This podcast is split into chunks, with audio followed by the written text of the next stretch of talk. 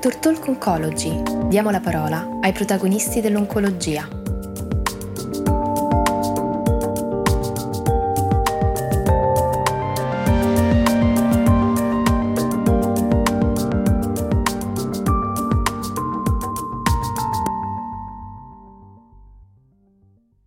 In questi ultimi 18 mesi è stato necessario superare o ottimizzare quelli che sono stati gli effetti della pandemia dovuta al Covid-19. In particolare, i pazienti con tumore del polmone rappresentano una popolazione molto fragile dal punto di vista della morbilità e della mortalità correlate al virus. Durante le tre ondate del Covid-19 si è vista un'evoluzione dell'assistenza ai pazienti. Quali sono state le prime strategie adottate? Lo abbiamo chiesto ad Antonio Passaro, dell'Oncologia Medica Toracica dell'Istituto Europeo di Oncologia, IEO, di Milano.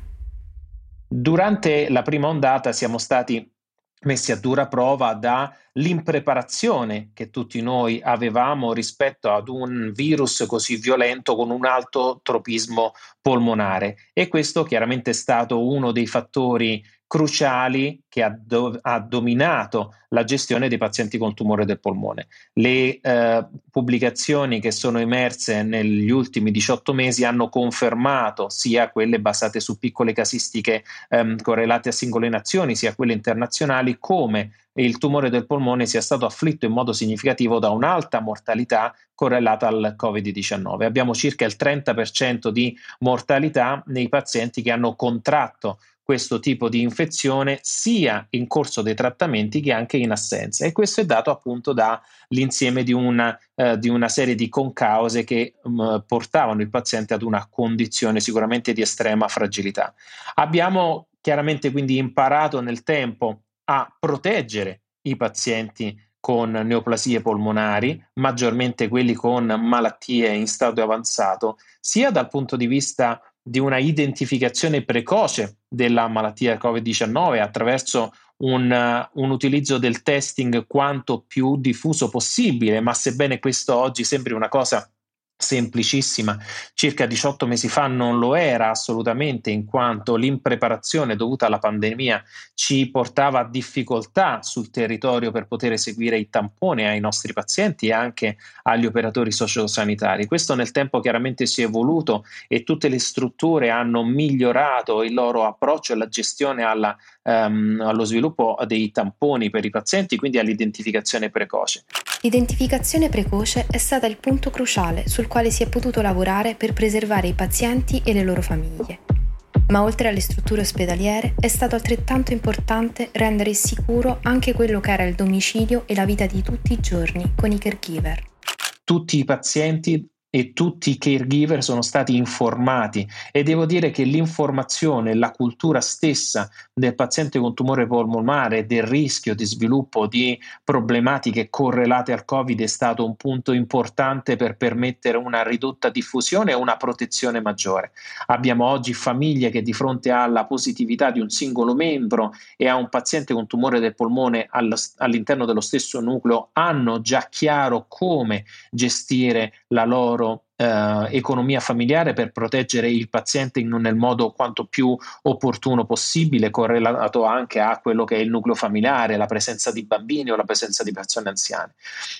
Queste raccomandazioni poi sono state anche strutturate e eh, ufficializzate da diverse società scientifiche, in primis ESMO, IOM, ma anche le società scientifiche americane, che hanno volto l'indicazione non tanto alla definizione strategica dei singoli punti terapeutici, ma quanto alla gestione globale del paziente, quindi alla protezione del paziente stesso all'interno della comunità. Quindi sì ai trattamenti, ma se questi non avessero messo in pericolo il paziente nel tragitto da casa all'ospedale, ma anche all'interno della comunità stessa.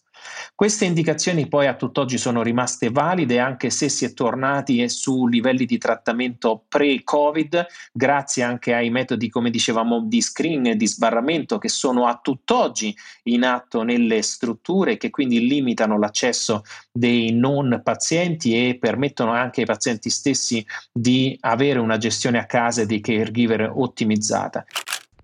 Pertanto in questa prima fase sono state di fondamentale importanza l'identificazione precoce e l'informazione ai pazienti e ai loro caregiver.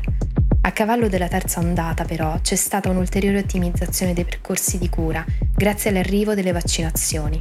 Sappiamo che diverse società scientifiche, tra cui eh, ESMO, eh, le eh, società americane, l'ESIAR, anche IOM, hanno confermato la necessità di vaccinare i pazienti affetti da neoplasie in stadio locale o metastatico anche in corso di trattamenti.